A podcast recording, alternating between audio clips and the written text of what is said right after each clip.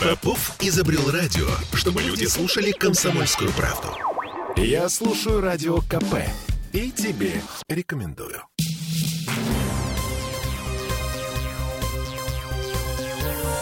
Темы дня. Ну что, время перемен в Петербурге. Что изменилось в нашей жизни с 1 сентября, обсуждаем сегодня. Я Дмитрий Делинский. Я Олеся Крупанина. И, во-первых, дождь закончился. Ну, по крайней мере, на Петроградке. Э, Ну, три дня дождя, больше половины месячной нормы осадков. Циклон Арнелло уходит на северо-восток, так что сегодня вечером дожди становятся уже кратковременными. Это очень важно, да? А Теперь зонт уже не нужен, а можно включать такое философское отношение к погоде. А вторая серьезная перемена в нашей жизни. Зона платной парковки накрыла центр Петербурга, накрыла полностью. С сегодняшнего утра платными стали обычно на последних 56 улицах в границах Дворцового округа и э, муниципального округа номер 78. И наши власти снова и снова повторяют, что это не про деньги. Да, Центр управления парковками в этом году вроде бы как вышел на самоокупаемость, но платные парковки – это в первую очередь социальный проект, говорит нам зам главы Комтранса Дмитрий Ванчков. В первую очередь, конечно, появились свободные места. Соответственно, исчезла главная проблема, как парковка вторым рядом. Соответственно, увеличилась пропускная способность улиц. Вдвое быстрее стали двигаться экстренные службы. Это скорая, МЧС и полиция. Городской транспорт поехал быстрее. Мы видим, что э, трафик в центре города, там где платная парковка, снизился почти на 20%. Это очень существенно для такого мегаполиса, как Петербург. Что мы еще видим? Снизились дорожно-транспортные происшествия с пешеходами более чем на 25%. Этому также способствует то, что а, водители могут быть более внимательны. Нарушений правил дорожного движения в зоне платной парковки стало значительно меньше. Но там еще было что-то про экологию, э, что типа машин меньше, э, меньше дня- и Воздух чище. чище. Да, и еще пара важных цифр. Платная парковка в Петербурге загружена в среднем на 60%. Это к вопросу о том, что эм, мест стало больше. То есть если раньше нужно было кружить по полчаса 40 минут, чтобы найти место, куда воткнуть машину, то сейчас проблема не существует. Эм, если есть лишние 100 рублей в час. И это ключевое, если есть лишние 100 рублей в час. И вот тут сейчас взводят люди, которые работают в центре города. Раньше они ездили на работу на машине и парковались на целый день бесплатно.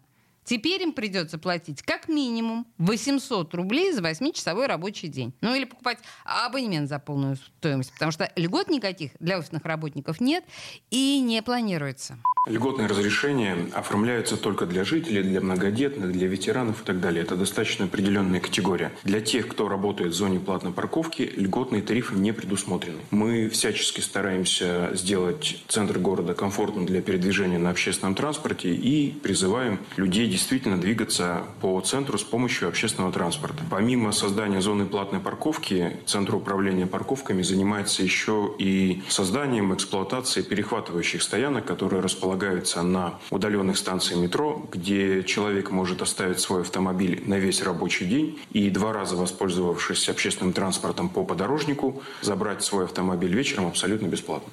Это директор городского центра управления парковками Михаил Курдяев о том, что людям, работающим в центре города, сейчас волей-неволей приходится менять транспортные привычки. А вот альтернативное мнение. Автоэксперт Дмитрий Попов о народных способах решения проблемы. Как бы действовал я? Мы же все, вот ро- россиянин, он отличается тем, что он хитер обойти любой нормативный акт. Я бы нашел бы какую-нибудь пенсионерку, заключил бы с ней договор соцнайма аренды помещения, заплатил бы ей небольшую прибавку к пенсии, не ту, которую хочет комитет по транспорту, и с этим договором соцнайма, с уплаченными налогами, подал бы документы на оформление в МФЦ парковочного разрешения Голь на выдумке. Отлично. Цена вопроса 1800 рублей, плюс э, сколько не жалко бабули за вот э, это право воспользоваться ее жилплощадью для оформления эм, резидентного парковочного разрешения.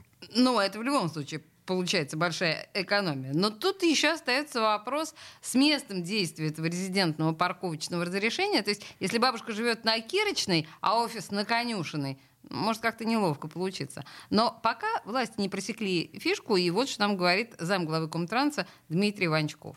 Действие парковочного разрешения э, жителя или округа будет действовать на территории всего района. Дальше э, появится статистика. Мы занимаемся мониторингом того, как передвигаются люди внутри района. И э, если потребуется, то этот вопрос будет дополнительно проработан, и мы всех по нему проинформируем. Пока действие парковочного разрешения распространяется на весь район.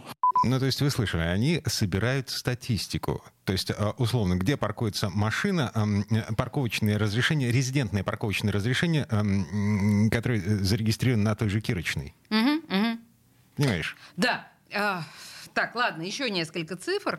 Только 15% пользователей платной парковки оплачивают ее по полному э, тарифу. Только 15%. Остальные либо предусмотрительные, либо быстрые. Предусмотрительные — это те, кто оформил либо льготные, либо резидентные разрешения, о которых мы сейчас говорили. Например, только многодетных — 15 тысяч. А быстрые это те, кто паркуется меньше, чем на 15 минут. Посадить, высадить пассажиров, например, ну и все, и убежал. Угу. Тем не менее, платные парковки принесли городу 350 миллионов рублей с начала этого года и примерно столько же э, в виде штрафов с тех, кто не заплатил за парковку. Система уже вышла на самоокупаемость и извините, будет расти дальше. Слушаем главу комитета по транспорту Валентина Янакаева. Ну, мы планируем в этом году еще платное парковочное пространство расширить на Адмиралтейский район.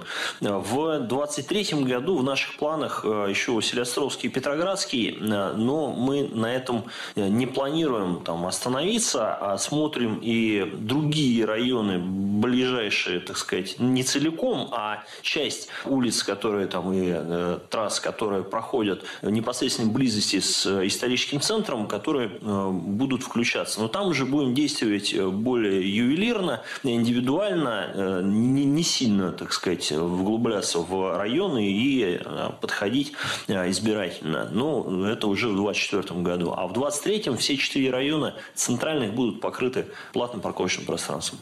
Это глава комитета по транспорту. Предлагаю зафиксировать его слова где-нибудь на подкорке по поводу того, что они не планируют сильно углубляться в районы, прилегающие к центру непосредственно. А, я имею в виду залезать туда с платными парковками. А мы помним, что в Москве все начиналось с э, бульварного кольца. Вот. Потом вышло за пределы Садового. Нам говорили, а, не, ну за третий транспортный это мы уж никак не выйдем, потому что какой смысл делать платную парковку за пределами третьего транспортного кольца? Сейчас платные парковки в Москве есть за МКАДом. Да, и очевидно, это, конечно же, и наше будущее. А, вот что заявил нам э, по этому поводу автоэксперт Дмитрий Попов. Не мы принимаем это решение. Оно принято очень давно, и, к сожалению, это единственный компромиссный регуляторный механизм сократить трафик в центральной части города. Задача как раз-таки сделать так, чтобы человек отказался от поездки на личном автомобиле в центр, потому что главным критерием организации дорожного движения является время, потерянное людьми в заторах. Если мероприятие проведено и время, потерянное людьми в заторах сократилось, значит эффективность организации выросла. И мировая практика знает всего два способа. Репрессивные оба, которые позволяют сократить трафик. Первый – это платная э, парковка. Второй – это платный въезд в центр. Вот интересно, есть э, практика по поводу применения платных парковок э, а, а, с отрицательным результатом? То есть, когда поставили платную парковку, а она результат не принесла, и ее откатили назад. Ведь нет же? Никто ну, не слышал надо погуглить, на первый взгляд нет. А. Да, ты все надеешься, да, что все вернут обратно? Да нет, но ну, ну, может же такое быть, что платная парковка появится, ну, допустим, там, я не знаю, на гражданке. Ага, вот. и не сработает. И не сработает. Смогут власти откатить это решение или нет? Ну, теоретически, если это разумные власти, должны. Эм, так или иначе, третий этап расширения зоны платной парковки намечен на 1 ноября. А в этом э, этапе 153 улицы Адмиралтейского района. И таким образом до конца этого года, а до начала зимы, а, Центральный район и Адмиралтейский будет полностью накрыт платной парковкой. План на 2023 год, часть Васильевского острова, Петроградская сторона, то есть фактически центр города... Весь. Весь. Ну и еще о транспортных переменах в Петербурге. Сегодня открылись после реконструкции и индустриальные богатырские Петербургские проспекты. Там еще не все доделано, благоустройство закончится через месяц-полтора, но машина уже запущена. Ну и кроме того, уже открыли движение на участке Лиговского проспекта от Московского проспекта до железной дороги Витебского направления, а также рядом с площадью Восстания. Там тоже закончилась реконструкция. Музыкальную паузу прямо сейчас объявляем. Вернемся а, через пару минут. Отогнав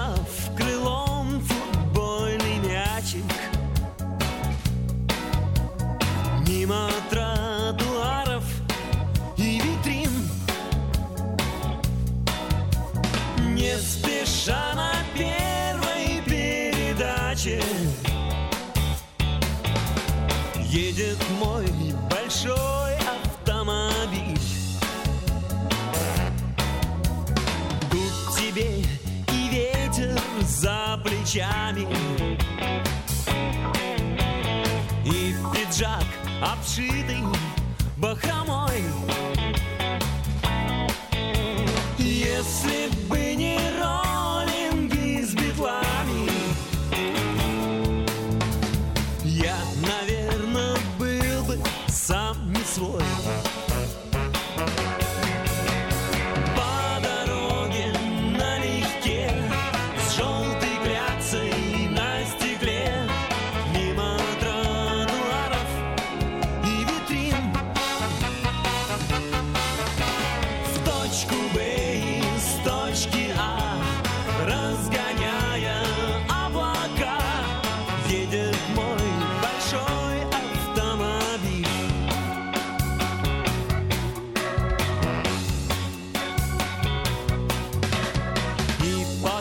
на свете есть дороги Целый мир лежит у наших ног Ну а так Темы дня.